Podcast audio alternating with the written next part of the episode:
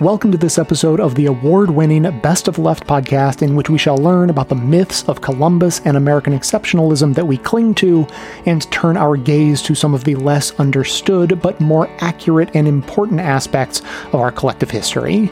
Clips today are from the Native Opinion podcast, Vox, Let's Talk Native, a progressive faith sermon from Dr. Roger Ray, The Katie Halper Show, Backstory, Loud and Clear, and some more news from Cracked.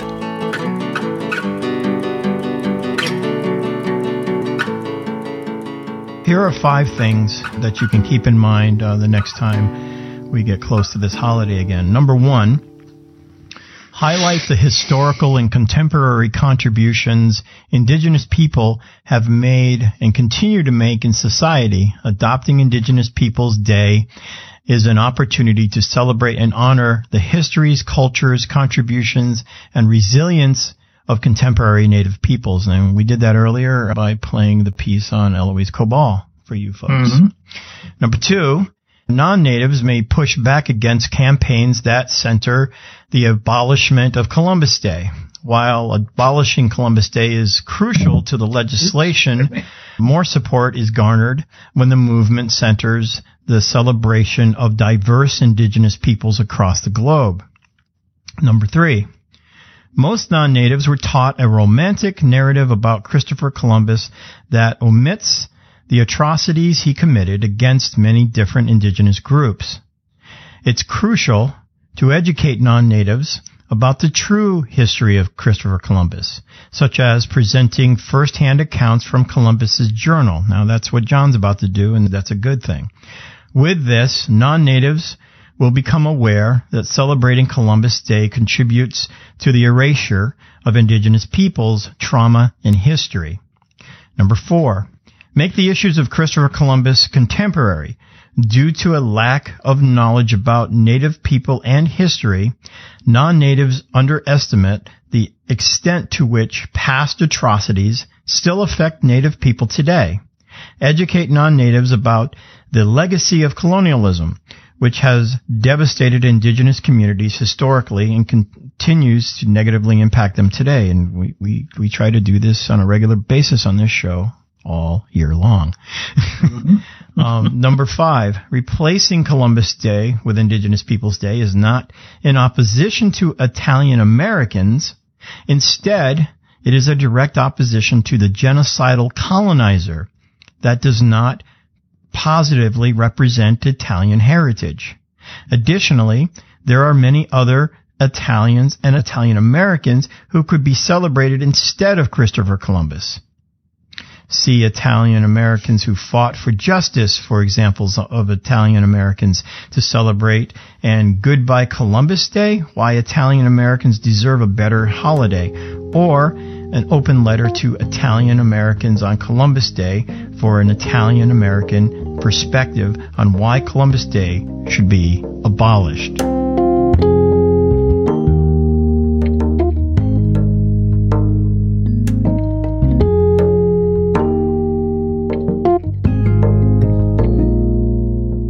Christopher Columbus is all over America. There are statues in his honor, streets and cities are named after him. He's got his own national holiday, complete with parades. For centuries, Columbus has been celebrated as the brave explorer who discovered the New World. We celebrate Columbus Day, the anniversary of that day in 1492, when Columbus first sighted the land of the New World, America. But Columbus never even set foot on North American soil. His four voyages brought him to the modern day Caribbean islands, Central and South America, but never to the country where more than 50 cities, towns, and counties bear his name. We rarely hear about the other explorers, who actually landed in the US just a couple decades after Columbus. So, how did a man who never even set foot in North America end up with a national holiday and a permanent place in American mythology?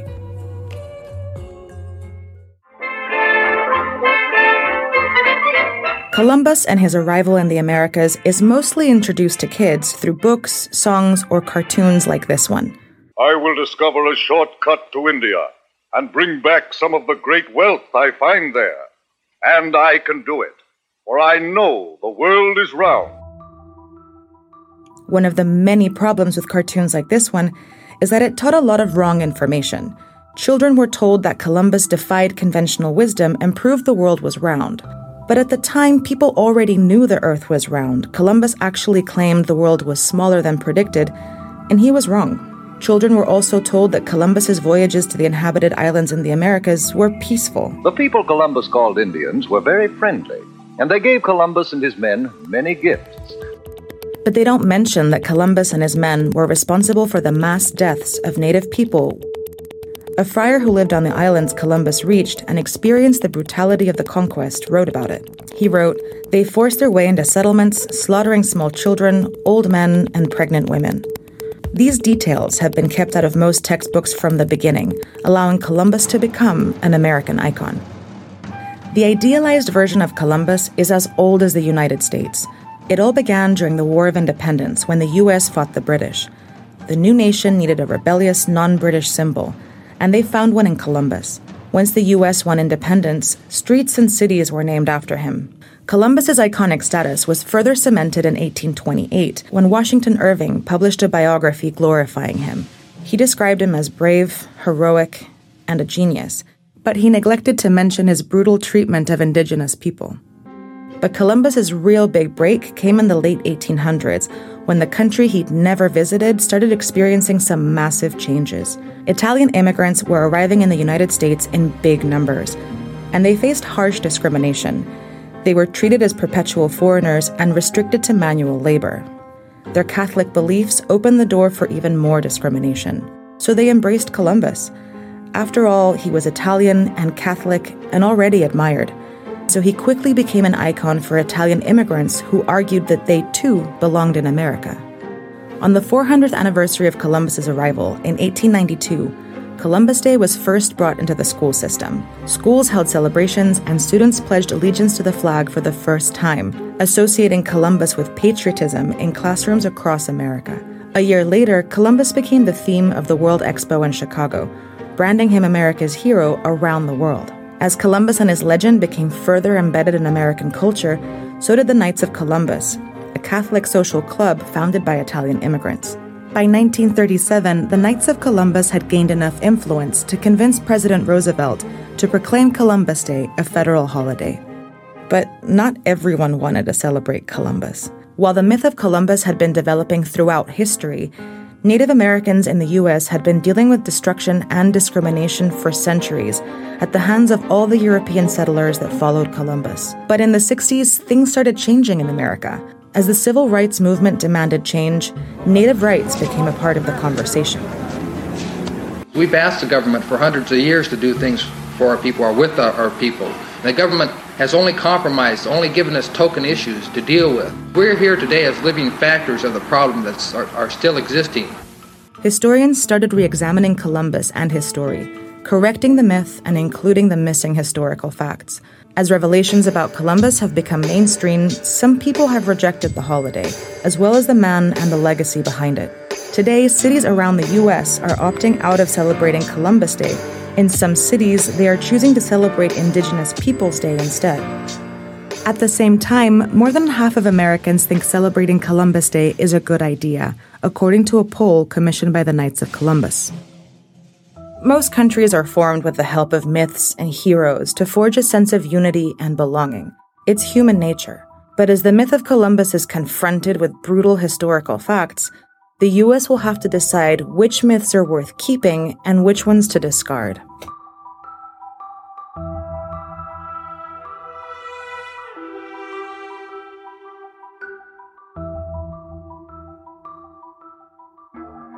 These are the words of Christopher Columbus, written by his own hand about the people he encountered as a result of his famed voyages. Not the words of a brave hero or righteous explorer, but a merciless marauding tyrant.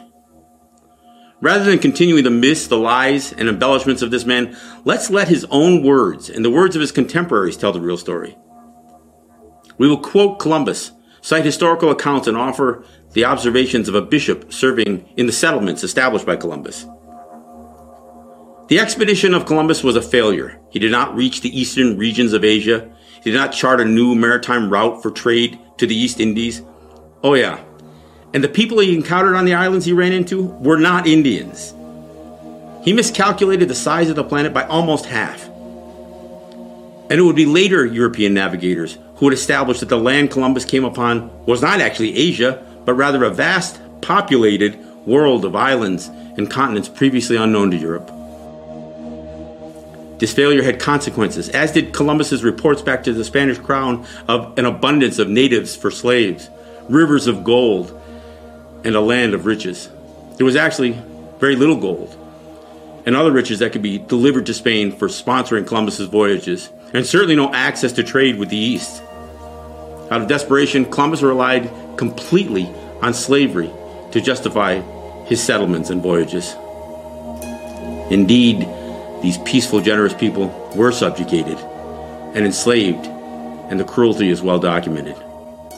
In Howard Zinn's A People's History of the United States, Zinn cites the journals of Columbus and others under his command, and the writings of Bartolome de las Casas, a former slave owner who became a priest and the bishop of Chiapas. Las Casas wrote, Such inhumanities and barbarism were committed in my sight as no ages can parallel. My eyes have seen these acts so foreign to human nature that I now tremble as I write. Columbus was greeted by the Arawak. They offered help to the voyagers, including food and hospitality. They farmed corn, yams, cassava, and cotton. They wove fabric, but had no work animals or large land mammals for game. They had no iron, but some wore jewelry, including small amounts of gold. This would have devastating consequences. Las Casas wrote endless testimonies proved the mild and pacific temperament of the natives. But our work was to exasperate, ravage, kill, mangle, and destroy. The admiral, it is true, was blind as those that came after him, and was so anxious to please the king that he committed irreparable crimes against the Indians. Native people were enslaved for service in their own homeland, and others were shipped back to Spain. Thousands were gathered for the first transatlantic slave trade. Hundreds would die on each of these journeys, while millions would die enslaved on their own lands. Las Casas documented these conditions. He wrote of native people forced to work in gold mines to complete exhaustion and death. Those who opposed were beheaded or brutally disfigured. He wrote, They suffered and died in the mines and other labors in desperate silence, knowing not a soul in the world to whom they could run for help. In some provinces, all persons over the age of 14 had to fill a thimble with gold dust every three months. They would have copper shackles bound to their necks as proof of compliance. Those who could not fulfill this obligation would have their hands cut off and strung around their necks while they bled to death. Over 10,000 died handless. But slavery was not limited to gold production. The rape culture of Europe had an immediate effect. One of Columbus's captains wrote, I captured a beautiful woman whom the Lord Admiral gave to me. And having taken her into my cabin, I conceived desire to take pleasure. But she did not want it, and treated me with her fingernails in such a manner that I wished I had never begun. But seeing that, I took a rope and I thrashed her well. She raised such unheard of screams that you would not have believed your ears. Finally, we came to an agreement in such a manner that I can tell you that she seemed to have been brought up in a school of harlots.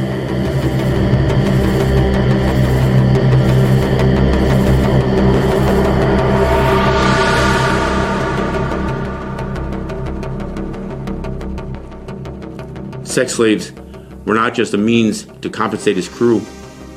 Columbus shipped young girls back to Spain as well. Columbus wrote, A hundred Castellanos are easily obtained for a woman, and there are plenty of dealers who go about looking for girls. Those from 9 to 10 are now in demand.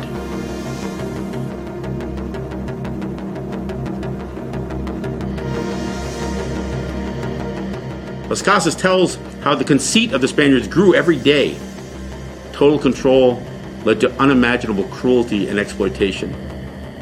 Some refused to walk, forcing native people to carry them on their backs or in hammocks. Las Casas wrote, They had Indians carry large leaves to shade them from the sun, and others to fan them with goose wings. The Spaniards, Las Casas wrote, thought nothing of knifing Indians by the tens or twenties, and of cutting slices off them to test the sharpness of their blades.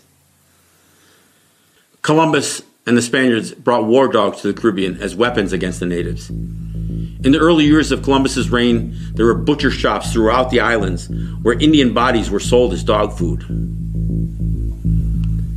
Live babies were fed to the war dogs for sport and for entertainment, sometimes in front of their horrified parents. In two years' time, approximately 250,000 Indians were dead on Haiti. Many of these deaths included mass suicides or mothers killing their babies to avoid the horrors of a life and death of persecution. Bartolome de las Casas wrote When he arrived in Hispaniola in 1508, there were 60,000 people living on the island, including the Indians. So that from 1494 to 1508, over 3 million people had perished from war, slavery, and the mines. He asked, Who in future generations will believe this? I myself, writing as a knowledgeable eyewitness, can hardly believe it. Today, most Americans reject the truth of Columbus. They prefer the fairy tale version, the discovered America version. Italian Americans prop him up as their patron saint, falsely associating him with their own Italian heritage. His name is celebrated with holidays, in parades, as a name for cities, towns, and regions, including a province in Canada, the U.S. capital, and a country of South America. So, what of Las Casas' question? Who in future generations will believe this? Will the truth prevail? Or will the myth of a fabricated hero continue?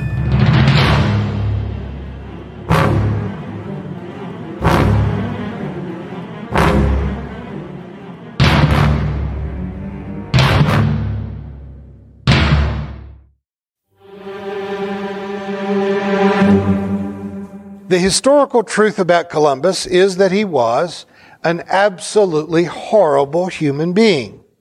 He was a cruel murderer, a greedy slave trader who also dabbled in capturing children to be sex slaves in Europe, all of which was to fatten his own estate. He was so greedy, in fact, he was removed from the government's role of governor in the Caribbean all of you folks who buy a DNA test and are surprised to find that you have traces of Native American ancestry, yeah, that's not a happy story. Your ancestors brought that back to the Americas from Europe in their veins, and the way they got it is a very ugly narrative. Last month, President Trump gave a speech in which he was literally demanding that schools become propaganda centers, teaching the next generation to be more proud of being American by downplaying their knowledge of actual American history. He even specifically named the work of the famous American historian Howard Zinn as being an author who should be removed from school libraries and not discussed in classrooms. I don't know who wrote that speech for Donald Trump, but I, I'm willing to bet that he had no idea who Howard Zinn was, but someone put him in there. I'm confident that Trump's never read any of his books because it seems relatively apparent that he hasn't read any books at all. It was, however, my honor to meet and talk with Howard Zinn on three occasions. The first two times actually here in Springfield, once at Missouri State University and then our School of Religion at Drury University had him come and speak there. And then later, I got to have a longer visit with him when he was speaking at Harvard when I was a fellow there in 2004. He was a very amazing man, so insightful, and his ability to just strip away all the propaganda and myth from the stories that we've told ourselves about our history. It was just so amazing that when we started this church in 2008, our very first class was led by our own Dr. David Adams, who spent nearly a year guiding us through a study of Howard Zinn's book, a people's history of the United States because I wanted our church to be started with a fierce orientation to our true history and the things that the cultural prejudices that we were inheriting. Trump doesn't really know much about history and he cares even less, but he doesn't want you to know that Christopher Columbus was a murdering slave trader who got rich by abducting children for the sex trade. Still, the problem here is not just that Columbus was historically a bad guy. There are lots of bad guys in history. And there are a lot of dark chapters in our history of conquest, invasion, and frankly, pathological land theft on our way to declaring ourselves to be the greatest nation in the world. The problem is that Italians picked Columbus to be the central figure in a useful myth. Myths can be based on facts. A lot of times they're based on thin air, but myths have a function in society. They put a certain spin on history to give us self-confidence and pride and to justify our sense of privilege. In this sense, the Hebrew Bible is the perfect example of the use of myth as propaganda. The stories that were recorded by the Israelites who were captive in Babylon in the 5th century BC, describing their history from five, six, seven years earlier as being a rather testy love story between their nation and God. Their story claims that they grew as a nation while they were slaves in Egypt and that God delivered them from slavery and gave them their own land, a promised land. There is no persuasive reason to believe that any part of that myth is based on anything that happened in history. The Jews were one of many Palestinian tribes fighting for control of real estate that just happened to be located between two great continents where empires have been fighting since humans laid down their clubs and started to build walled cities. I never cease to be amused by evangelicals who have never noticed how ironic it is that the Jewish holy book, written by Jews for Jews is the book where they find the claim that God gave them this particular piece of real estate. What could be more convenient? I took an Israeli government subsidized trip to Jordan and Israel when I was in grad school. I was pretty out of place even then in a bus full of evangelical preachers, but I was excited to see what even I at that tender young age thought of as the Holy Land. But as we crossed the Jordan River and saw the impoverished refugee camps in the West Bank brimming with displaced Palestinians, our government guide shrugged off the obvious poverty and suffering of the camp and said to us, they don't belong here. God gave this land to us. And the bus erupted in loud amens from all the preachers on the bus. And the tour guide had this wry grin on his face as he had obviously practiced that line and perfected playing American preachers like a fiddle. It was at that moment that I began to question the validity of what I had been told about the promised land. Folks, let me break it to you.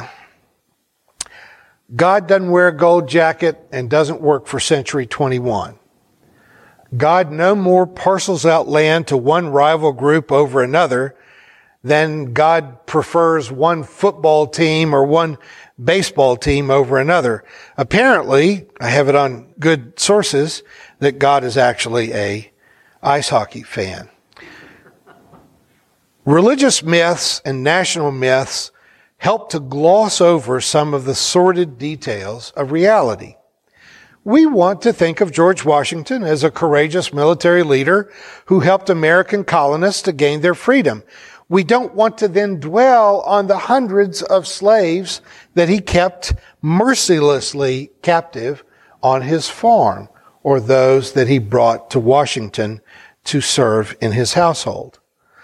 While some myths just evolve in the self-congratulatory stew of society, many are intentionally created to promote and justify the abuses of the dominant culture. None other than Rudyard Kipling. I mean, I kind of hate to think that he turned his hand to this, but Rudyard Kipling wrote a famous poem titled The White Man's Burden.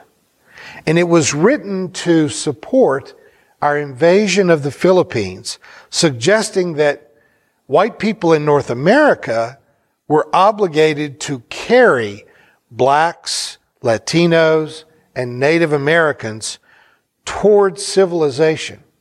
And that we were now obligated to do the same for Philippine natives, Muslims, and Asians.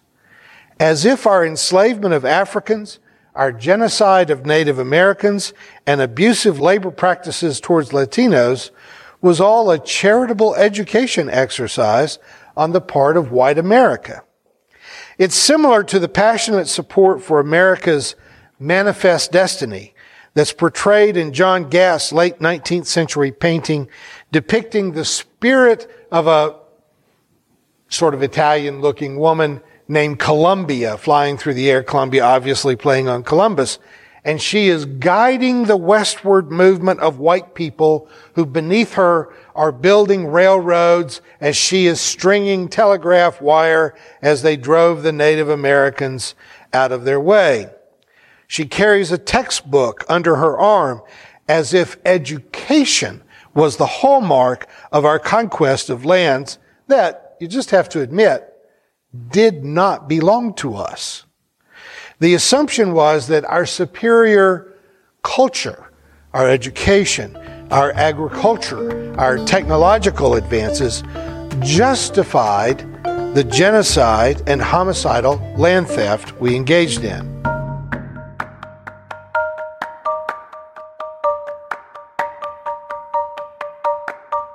Everyone knows the basic idea that in order to be a well rounded news consumer, we should be reading and listening to a variety of media sources. The problem is about how to actually make that happen. I mean, are you supposed to trust a news aggregator that chooses which sources to present to you for each story? Are you supposed to open up a dozen tabs with all different news sources? If you can't afford to install a wall of TVs all set to different channels in front of a conference table where you can lay out newspapers from around the world like a media mogul, try Ground News. Ground News is the first news comparison app that gives you instant access to the entire spectrum of news sources for every news story. So don't just read one headline when you can read a dozen headlines all describing the same story and then choose which versions to read in full. I've completely ditched my old news app and think you will too. Try all of their features for free and you will be hooked. Then, to use all the features of the app with no limits and receive their weekly blind spot newsletter, you're going to want to sign up for Ground News Premium. Just head to ground.news/best. And since Ground News is a subscription service, that means that you really are the customer and the news really is the product, rather than you being the product being sold to advertisers. As an exclusive limited time offer, you can sign up today and get seven days free of their premium service, and listeners of Best of Left will also get an extra 25% off their membership that's less than $2 a month billed yearly. So what are you waiting for? That's ground.news slash best, ground.news slash best. Everything that you need to know about on Columbus Day. You should be thinking about on Thanksgiving as well, and it's really a better opportunity because you're there with your family and you can discuss the history of the last 500 years with them. Right. You're not playing a game where you run into people's houses and kill them and take their stuff, which is exactly. the right way to celebrate Columbus Day. Yeah. The reason I say that is that the central fact of essentially all politics on Earth is the history of European colonialism over the past 500 years the incredible thing about it is that that is never discussed. And in fact, I would say it's precisely because it is the central fact that is never discussed. Uh, you know, I talked about a phenomenon that anthropologists call social silence, which is exactly that, which says that the way human cultures work is that in terms of what we focus on and will discuss, you know, it's like looking at the sun. Like the sun is the central fact of life on Earth, but we never look at the sun. We never look at European colonialism and the fact that starting in 1492, Europeans conquered, like, I think, like 85% of the landmass on Earth. The only place on Earth that really escaped being colonized was Japan. And that is a significant fact. Why was Japan the first country to catch up to European and American economic standards and have you know, what we would consider a modern economy where people were prosperous. Well, the only place where that happened immediately was Japan and those things are probably connected. And so European colonialism was unquestionably, nobody would deny, could deny, was the driving force until World War II and what was called decolonization after World War II, which was real in some senses. But the after effects and what Pope Francis has called like new forms of colonialism mm. in another guise mean that European colonialism in many ways has just never ended. And you cannot understand life on earth unless you understand that. And I went through a whole bunch of different things that seem totally unconnected. But if you understand that European colonialism is what matters, they fit together very well. I can talk about some of my yeah, favorites. There are too many. A lot count. of them. Right. Okay, so you take the money out of your wallet. Nobody knows for sure where the dollar sign came from, but there is a lot of speculation that makes sense that it comes from the city seal of Potosi in Bolivia. The only reason I know about the history there is weird happenstance. My grandfather was a historian of Spanish and Portuguese colonialism. Oh, wow. Yeah, and he actually is an honorary citizen there. Whoa. He wrote a history of the city. That's so cool. Yeah, it is really interesting. And the history is this is that there's a gigantic mountain outside the city. The city grew up around it. It had maybe the world's greatest deposits of silver. Over a period of hundreds of years, it's estimated that 10 million people were worked to death in the mines. This would be indigenous Bolivians, mm-hmm. also Africans mm-hmm. who were enslaved and sent to Bolivia. That's why it was called the mountain that eats men. Mm. On the city seal, you can see actually two things that look very much like a dollar sign. At the time of the US Revolution and in the decades afterwards, just everybody knew that this is where wealth came from you know, it was a topic of discussion and, and these coins would have circulated in the United States. And so it's quite possible that that's where the dollar sign comes mm. from. This example of sort of the essence of European colonialism, which is that for some people, this mountain meant gigantic amounts of wealth, like all of this money flowed out of the mountain to the Spanish government. And it's why their gigantic, beautiful buildings uh, in Spain, in Madrid, were built 400 years ago and then for people on the other side of colonialism, it meant mass death. Right. It meant essential slavery and being condemned to live underground and live and die in the darkness. So, yeah. There's no better metaphor for capitalism than mining. Yeah. And we carry that around with us every day on our money. Mm. But nobody knows that. And so we don't see it. Right. But it is right there. It's right there in our pockets. That's one example. You see it in our culture, but people are completely blind to it. War of the Worlds, Avatar, Apocalypse Now, uh, Day of the Jackal. Those are all movies that are either metaphorically or literally about European colonialism. But nobody knows that. Nobody knows that about Avatar. Mm. Uh, that that's that really is how it was conceived. Nobody knows that about World War of the Worlds. Like they see the remake with Tom Cruise, directed I think by Steven Spielberg. Like that was never discussed when the movie came out. That H.G. Wells wrote that very right. specifically as an allegory about colonialism. If you are living in sort of the world capitals of colonialism. It's like, well, what's, you know, what's the big deal? Like, why was, was colonialism really that bad? Well, it was that bad. It was an ideology as brutal, as cruel as fascism, as Nazism, uh, as Stalinism at its worst. In fact, there's a very good argument to be made that fascism grew out of hmm. colonialism. Mm. Yeah.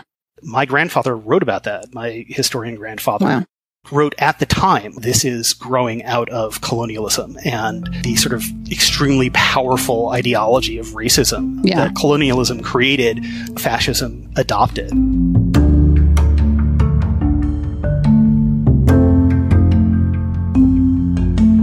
As an independent production that depends on the direct financial support of the audience, Best of the Left is as vulnerable as everyone else in this time of economic uncertainty. When people can't go to work or get laid off, non essential expenses are the first to go. We perfectly understand that. So if you can support the show directly on Patreon, that would be amazing and fantastic, and we thank you for that. But there is also a way you can support the show without it costing you any money. So if you're doing any shopping from the big box store in the sky, you can use our affiliate link and we'll get a cut of the price from everything you purchase. Our affiliate links for the US, UK, and Canadian stores are in the show notes on our website and on the device you're using to listen right now. If you use our link and you're taken to either the homepage or our Alexa skill page, then you have done it right. There's nothing additional you need to do, and we will benefit from the shopping you do after that. If you take just a moment to bookmark our link to your country's store on your browser, or even delete the mobile app on your phone and add that link as a button in its place, you can enormously help us get through this health and economic crisis just by doing your regular online shopping. Thanks so much for your support.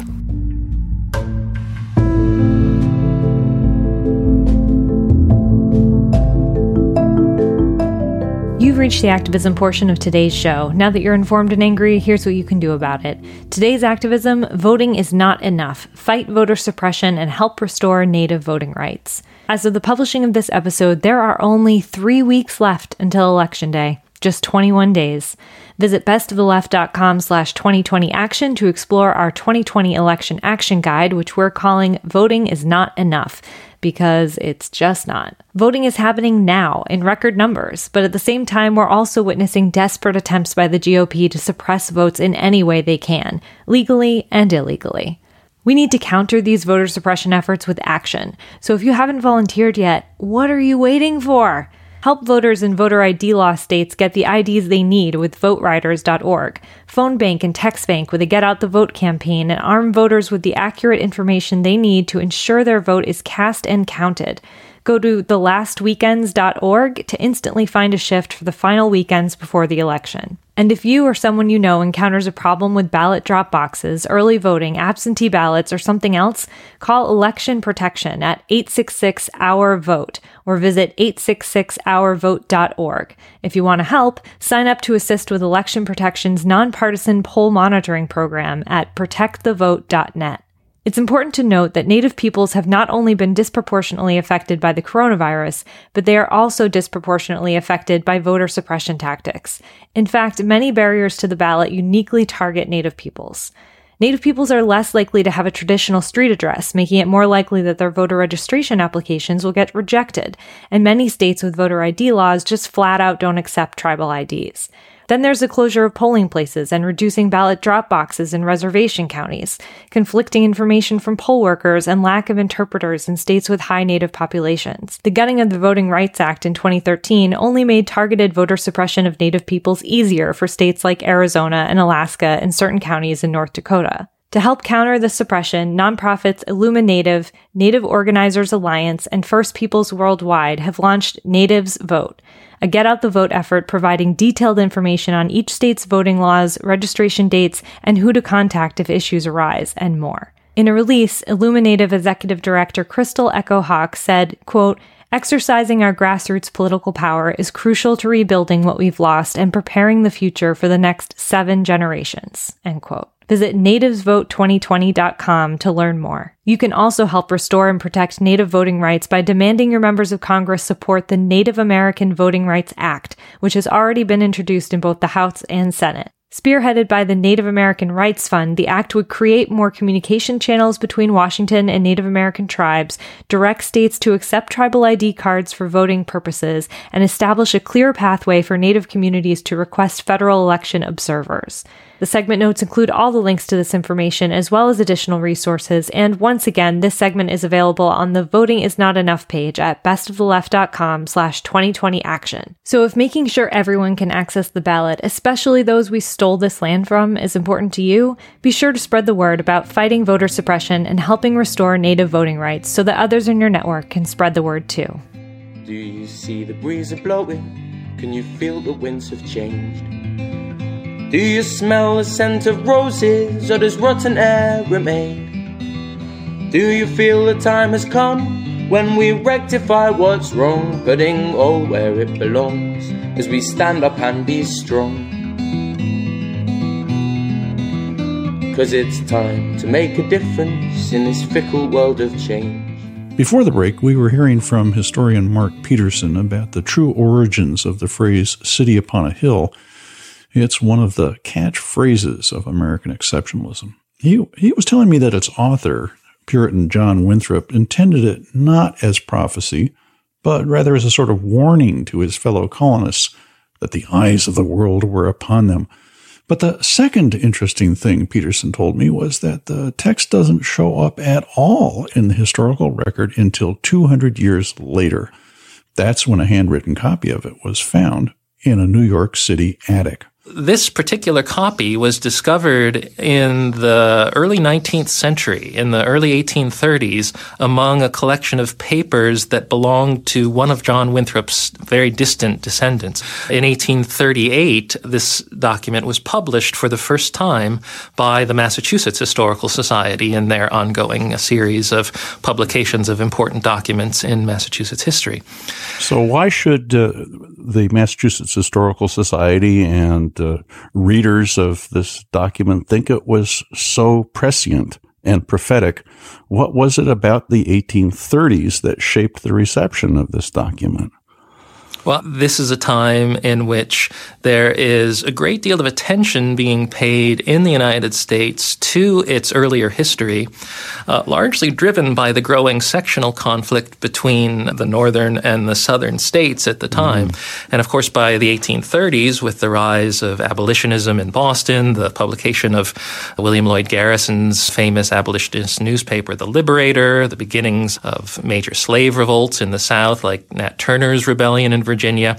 These issues are becoming more and more inflamed. And there's, as the two sides differentiate themselves from each other in political and intellectual terms, there's a kind of contest to seize the mantle of history, to prove that one side versus the slow other. Slow down, is, Mark, Mark, Mark. Yes. This is the great statement of American exceptionalism now, and modern American presidents uh, invoke it all the time. Yes. And you're telling me it really comes out of a Yankee nationalism that is, America is New England writ large. That's exactly right. And in fact, in the 19th century, after Winthrop's uh, text comes to light, it's not something that's embraced by Southern Americans, mm. by the future Confederacy. Rather, it's part of the kind of historical mythology that New Englanders build around themselves. It's of a piece with the development of Thanksgiving as first a, a regional and then eventually a national holiday. Yeah. But of course, Uh, as I, I, assume your listeners will know, Thanksgiving is not a national holiday until President Lincoln declares it to be one in the midst of the Civil War in 1863. Before that, it had been pretty exclusively a New England regional celebration. When do you think that that phrase became a patriotic nationalistic text that it is today? What was that in the 19th century, or is it only in the 20th century that it begins to take on that powerful meaning? Well, as far as I can tell, it really is a, a, 20th century phenomenon. And part of the reason for that is that despite many of the efforts of 19th century, you know, sort of patriotic New England historians to promote the idea of a, a, kind of uh, American origins in the founding of uh, Massachusetts, there was a kind of equal and opposite fear of and loathing of and detestation of Puritanism. Yeah. And so a lot of the scholarship of the 19th century tended to suggest that uh, a lot of what more sort of progressive or liberal people thought was wrong with the American character could be traced to the sort of right. m- meanness and uh, anti-life qualities, if that's a, a, phrase of of Puritanism. And so I, I, think it was really with the scholarly recovery of the yeah. complexity and richness of Puritanism in the 20th century that many of these texts, like Winthrop's, came to the forefront. And so uh, on this particular case, the city upon a hill phrase, I actually uh, would have to pin the blame on Perry Miller, the great Harvard Harvard literary oh my scholar. goodness, one of our great historians, and literary scholar, yeah. Right. But as brilliant as Miller was, this particular phrase he treated rather sloppily. And mm-hmm. uh, in an extremely influential and well known essay that he wrote called Errand into the Wilderness, he actually suggested that John Winthrop, in using that phrase, city upon a hill, he was quite literally suggesting that Winthrop was being prophetic. He said something like, Here, John Winthrop had a preternatural sense of the future greatness of America he was wrong. He was not doing his homework on this particular text as well as he should have.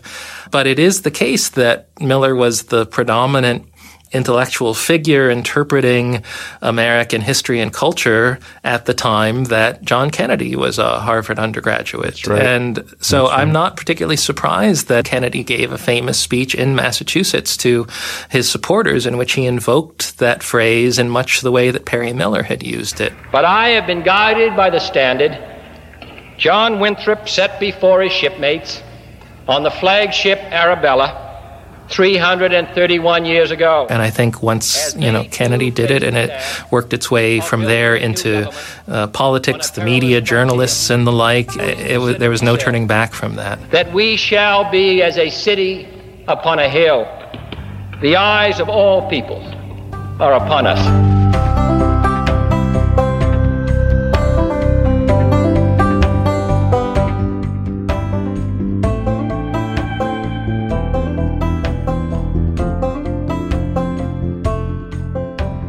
The idea of American exceptionalism is as old as the European found or European landing in America.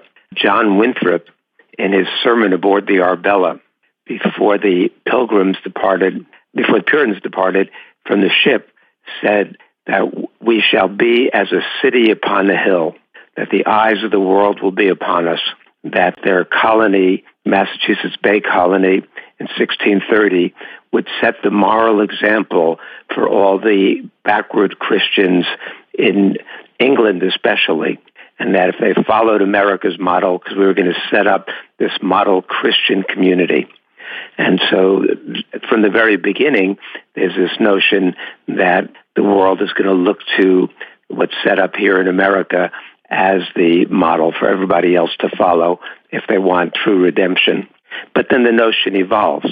It really is with the American Revolution in 17, seven, starting in 1775, the Declaration of Independence, July 4th, 1776, uh, the, the victory in the Revolutionary War. There's this celebration of July 4th and this developing notion of the United States being an extraordinary, a different kind of country. We see this in, again in the 1830s and 1840s. It was expressed by some of the European visitors, like Alexis de Tocqueville, but also many other Europeans who came to the United States during that time.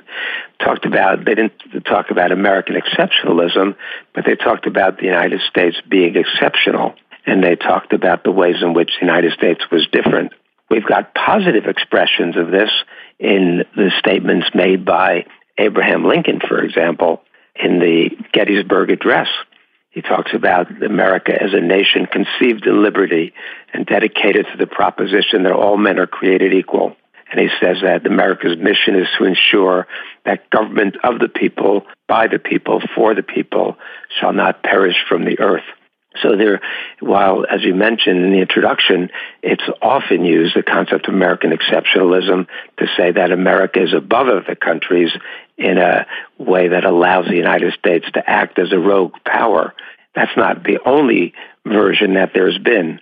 There's also been positive visions of the United States as a beacon of democracy and a beacon of freedom.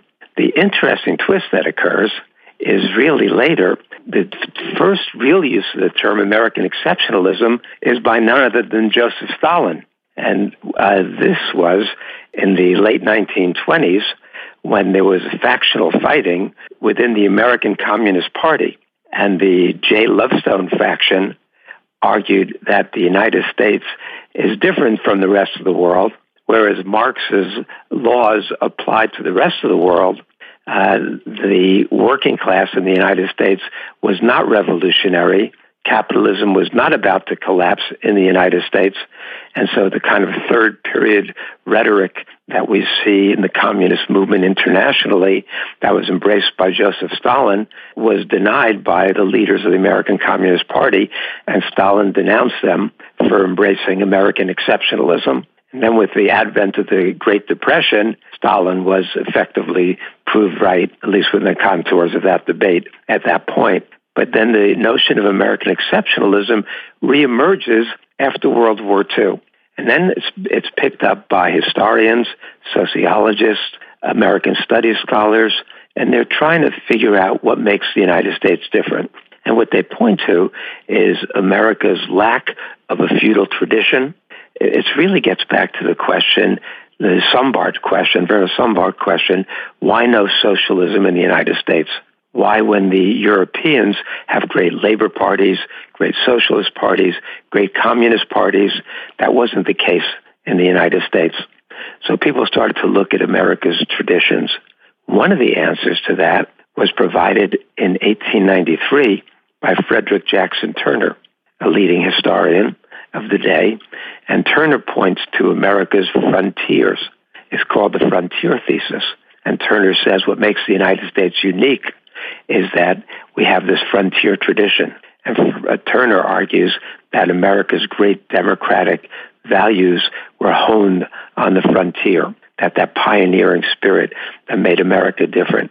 His concern was that according to the 1890 census, the frontier had closed. So the question was, where are the new frontiers going to come from? And that's part of the thinking that uh, guides the United States to become an empire in the more traditional sense with the Spanish American War and the repression of the Filipinos in 1898, 1899, in the next few years. So the history is somewhat convoluted, as you can see. But after World War II, it gets tied in to the discussion of the Cold War and to U.S. policy in the Cold War. And it becomes an ideological element that undergirds the U.S. position in the Cold War against the Soviet Union. So it's tied to now free markets. It's tied to social mobility. It's tied to certain freedoms. And the way that that evolves is that increasingly the idea of American exceptionalism is the idea that the United States is different from all other countries. While all other countries are motivated by a desire for power, by economic greed, by territorial aggrandizement, the United States is unique because the United States is motivated by the desire to spread freedom and democracy around the world. That the Americans are the only ones who are not motivated by what the rest of the world is motivated by. We only want to make the world better. And that makes the United States unique. It's in many ways, I mean, it's a wonderful notion. If it were true, the problem is much too often it's just the opposite. That we're in bed with the most, the worst elements that we were supporting militaristic policies. Samuel Huntington, who in many ways was an advocate of American exceptionalism, did have make the insightful comment. He said, "The West won the world not by the superiority of its ideas or values or religion, but by the superiority of organized violence, the application of organized violence." Westerners often forget that fact. Non-Westerners never do.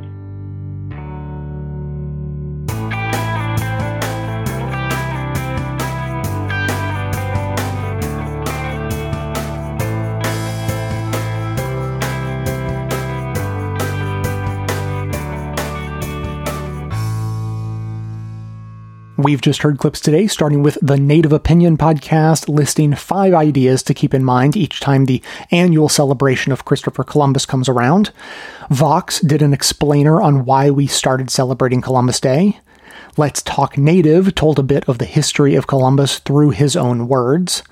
We heard Dr. Roger Ray from his latest progressive faith sermon about how the myths we tell ourselves shape the society we become. The Katie Halper Show spoke with Jon Schwarz about the centrality of colonialism in the world we live in today. Backstory corrected the origin story of America as a city on a hill. Loud and Clear explored the idea of American exceptionalism and the realities that that phrase tends to help hide. All of that was available to everyone, but members also heard some bonus content that everyone else missed out on. We heard another clip from Let's Talk Native explaining the irony of the idea that if a person doesn't like America, then they should just leave, it being a fact that America is full of white people of European descent for having done exactly that in their countries of origin. And finally, some more news from Cracked explained why the right is so disingenuous about history rather than just accepting accepting the facts and responding accordingly. For non members, those bonus clips are linked in the show notes and they're part of the transcript for today's episode, so you can still find them if you make the effort. But to hear that and all of our bonus content delivered seamlessly into your podcast feed, sign up to support the show at bestofleft.com slash support or request a financial hardship membership. Every request is granted, no questions asked. And now we'll hear from you.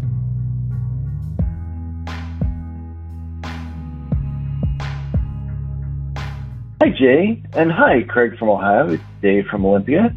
Just listened to the Bernie Sanders episode, and I loved Craig's thoughts about the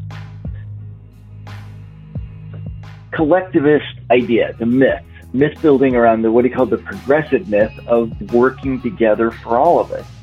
And I have although there are myths around that, that's just the fact. That's just reality. And this has echoes of what Tim Wise had to say at the end of the episode. But that's just true.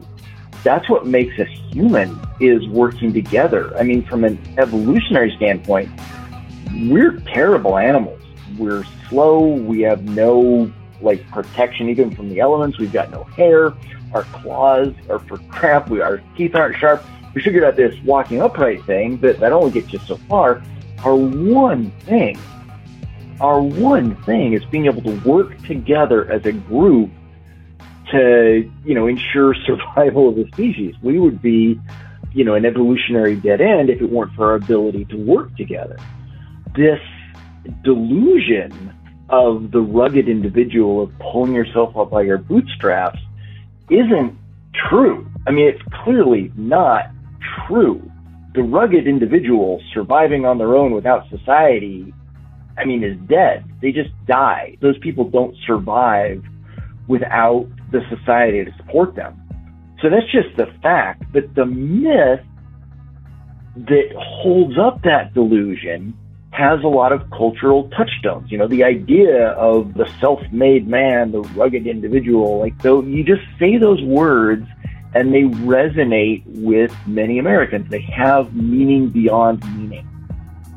And so a myth that supports that fact, that progressive fact that we work together for the betterment of everyone are things like the biblical story of Cain and Abel. You know, are you your brother's keeper? Yes. yes, you are, is the point of that story. And the fact that we've forgotten the point of that story and replaced it with another myth, I guess just tells you that myths can be rewritten and rebuilt and that we can reconstruct the myth that our country resonates with. So, good thoughts. Enjoy the conversation. Again, thank you, Craig, and thank you, Jay. Both of you, stay awesome.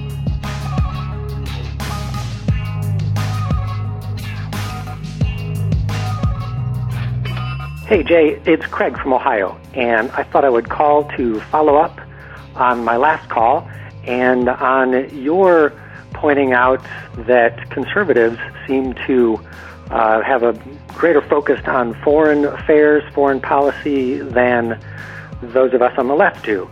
And I, am sure that's in general true. I uh, follow a wide array of sources on the left side of the spectrum, and it is true. There's definitely a heavy influence on domestic affairs, domestic politics, but I want there was one area that I thought really stood out that doesn't fit into that frame, and it has to do with uh, well, let me tell you how I, I, first thought about this, and then I'll get to uh, what it is I'm referring to. Um, a good friend of mine is a Republican, I've been friends with him for a long time before he was a Republican, but nowadays he's sort of my sounding board for what conservatives are thinking.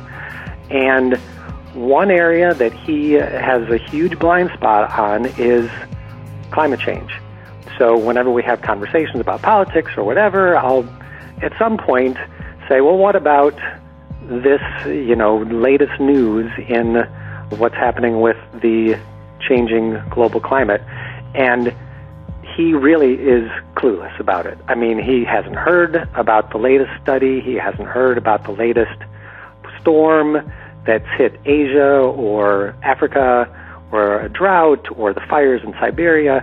Um, just clueless. And I'm sure it's in part because he doesn't, his news, his sources don't emphasize that. Well, someone like me who, who does follow climate news pretty voraciously whenever I can hear uh, anything about it, I often hear of these uh, tragedies that are occurring all around the globe. So that's a kind of foreign affairs and foreign policy that informs my own outlook, and I'm sure yours and a lot of your audience. And it makes me motivated to think of the world as one unified global community that is facing this massive threat. So I, I think I just I wanted to get to that point that climate change is the area of foreign policy, foreign affairs that those of us on the left are focused on, and that there's a huge blind spot for people on the right who just seem uh, completely clueless about the actual state of the global habitat. I think that also informs yours and Nate's discussion of uh, and and the myths that uh, we that can inform where we go from here. To me, there are two competing myths that are also going to be playing out in this this uh, world of climate threat. And I said the last time that the myth I prefer is the myth of progressivism. And I think the word that describes that even better is solidarity. And on the other side, we have the mythology of division factionalism, racism, nationalism, xenophobia. Those are the two competing myths that I see that are playing out. I'm very concerned, very terrified that the progressive solidarity myth could lose to the far right wing fascist myth. And I think climate change is going to cause one of those two myths to eventually prevail. So, anyways, that's quite a bit. I will talk to you later. Bye. Hey, it's Larry in Minnesota.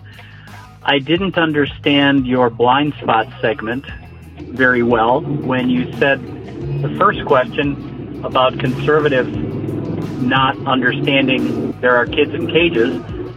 My thought was that they do understand and they're okay with it. So I'm not sure if that's a blind spot or not. Thanks for your show. Bye.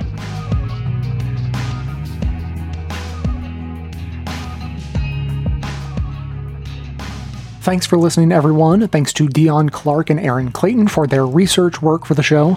Thanks to the monosyllabic transcriptionist trio, Ben, Dan, and Ken, for their volunteer work helping put our transcripts together. Thanks to Amanda Hoffman for all of her work on our social media outlets and activism segments. And thanks to all those who called into the voicemail line or wrote in their messages to be played as voiced mails. If you'd like to leave a comment or question of your own to be played on the show, you can record a message at 202 999 or write me a message at j at bestofleft.com. So let me respond to these voicemails in reverse order, starting with the last from Larry, who was responding to our new Check Your Blind Spot segment.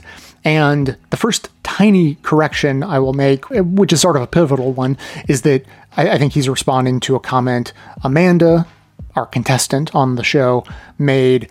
And I will refute that she said that conservatives don't understand kids being in cages. What she said was that conservatives like to ignore kids being in cages. This is definitely in the right's blind spot. They seem to like to ignore children being kept in cages. And Now, to explain more fully the premise of this game, which is a new segment, we're working out the bugs. Maybe we didn't explain it as well as we could, and, and maybe I'll explain it better in, in future instances. But the premise of that game is that, that we're using the Ground News aggregator app that's an advertiser for the show. And I'm talking about them now, but they're not paying me to talk about them now. So we, we use the Ground News aggregator app, which has a function called the blind spot that actually displays not metaphorical, not hypothetical, real world media comparison. So the, the quiz with the blind spot uh, game show is based on real world media sources actually talking about real news events. And the story that that question was part of was about Jeff Sessions and others in the administration being at the forefront of pushing the child separation policy regarding our, our immigration policy. And the literal fact was that right wing news organizations were not covering that story. So that is by definition in their blind spot. That's why it's so important to clarify that it's not that they don't understand. If they have heard about it, then I agree with Larry. They heard vaguely a long time ago that that was happening, but they maybe were convinced by the idea that, well, you know, it's, it's a deterrence idea. And so maybe that's what we should be doing. That may very well be the case for many people.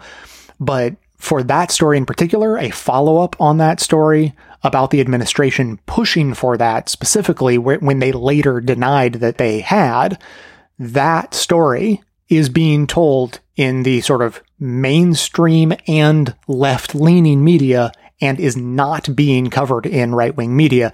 That's why we say it's in their blind spot. It's not hypothetical. It's not theoretical. It is literal. If you only read right wing news, you will not have seen that story because they didn't cover it. And now on to Craig. I would say, in response to Craig's thoughts on climate change being in the blind spot of many conservatives, you are 100% on point. That is actually maybe the number one issue that you can point to that really, really consistently falls in the blind spot of right wing media outlets. They do not cover it. And so people who only follow right wing media do not know anything about climate change. And I mean, you can say it's their fault for not expanding their media horizons, and I'd certainly agree with that. But if they think, look, I'm I'm following all these right wing news stories uh, and news outlets, so I should be getting a whole variety of stories, sort of a range of perspectives, and because I would kind of make that argument with Best of the Left. I say, like, look, I, listen, I listen to dozens of different left wing sites and we cover a whole variety of news stories and we get all these different perspectives all from the left. But obviously, the left is going to have its blind spots. Craig was referring, I think, to a conversation we were having just with the members about how one of the blind spots that the left has is foreign policy. We just don't talk about it that much. We really focus a lot more on domestic policy, social issues, human rights issues, things like healthcare and and uh, you know racial justice and all of those sorts of things. We really do focus more on that. And my argument is that, or, or my theory, is that as anti-imperialist leftists, we don't pay that much attention to international news because we don't see it as something that we want to take action on. As anti imperialists, we think that's their business. We don't want to get involved. Whereas the right wing, as pro imperialists, I would argue, see international news as chess moves happening that America may want to get involved in, what's happening across the world that we may need to influence, what's happening that we may need to take action on to secure our interests around the world. If you're in an imperialist mindset, then the whole world becomes your domestic policy domain. The whole world is relevant to the United States because we need to have our fingers in everyone else's pies. If you're on the left and you just don't think that, we tend to not follow that international news. But the reason why we follow climate news, not because it's international and we therefore, in this one instance, have an interest in international stories because they're international. We have an interest in climate change because they align with our social justice perspective. And sort of ironically, our social justice perspective and focus is why we focus so much domestically. It's the refutation to that old idea, you know, that the ridiculous counter argument that, that'll come from the right saying that people in America, you know, if you're a woman or, you know, gay, that you shouldn't be complaining because you at least live in America. I mean, we may be discriminating against you, but at least we're not stoning you to death in our public squares, right? That's sort of their example about why people who are oppressed in America should shut up because you're not as oppressed as people in other countries might be. And the response to that is, yeah, well, we're going to focus on our domestic policy and trying to perfect our social justice initiatives in our country because this is where we have the most influence. We may not have the influence necessary to prevent public stonings across the world, but we do have the influence in our country to relieve oppressed people from the bias and discrimination that they experience in our country, even if it's less of an oppression than elsewhere. And so it's our social justice perspective and focus that makes us care about climate change. And because climate change is international, we then naturally gravitate to climate change stories that are international and will follow stories about how other countries are being impacted by climate change even though we would completely ignore political stories happening across the world, regime changes or you know the the domestic policies happening across the world that the left just doesn't see as our realm to care about or be involved with. Maybe to care about. I mean, I, I guess if a policy is happening somewhere around the world and there's a human rights violation, that is exactly the kind of story the left will pay attention to. I mean, if you've heard anything about China in the last couple of years, it's probably been about the Uyghurs. Am I right?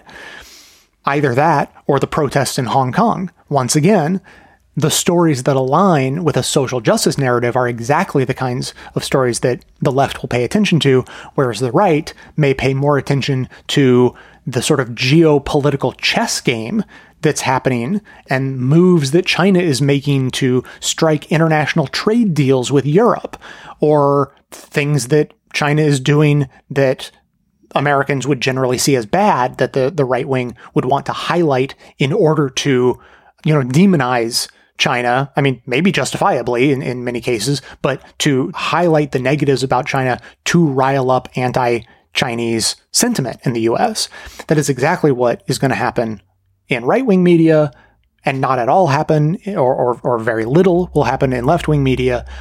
But when it intersects with the things we really do care about, social justice and whatnot, then that's when we get those international stories. So nothing Craig said was wrong. I, I certainly wasn't correcting or rebutting, just sort of expanding on that idea of, of why climate change would be one of the few international uh, stories that the left picks up on. As for why the right wing doesn't pay attention to climate change, I, I think that's pretty obvious. As always, keep the comments coming in at either 202 999 3991 or by emailing me at j at bestofleft.com. That is going to be it for today. Thanks to everyone for listening. Thanks to those who support the show, especially by becoming a member or purchasing gift memberships at bestofleft.com slash support, as that is absolutely how the program survives. Of course, everyone can support the show just by telling everyone you know about it and leaving us glowing reviews on Apple Podcasts and Facebook to help others find the show. For details on the show itself, including links to all of the sources and music used in this and every episode, all that information can always be found in the show notes on the blog and likely right on the device you're using to listen. So, coming to you from far outside the conventional wisdom of Washington, D.C., my name is Jay, and this has been the Best of the Left podcast coming to you twice weekly, thanks entirely to the members and donors to the show from bestoftheleft.com.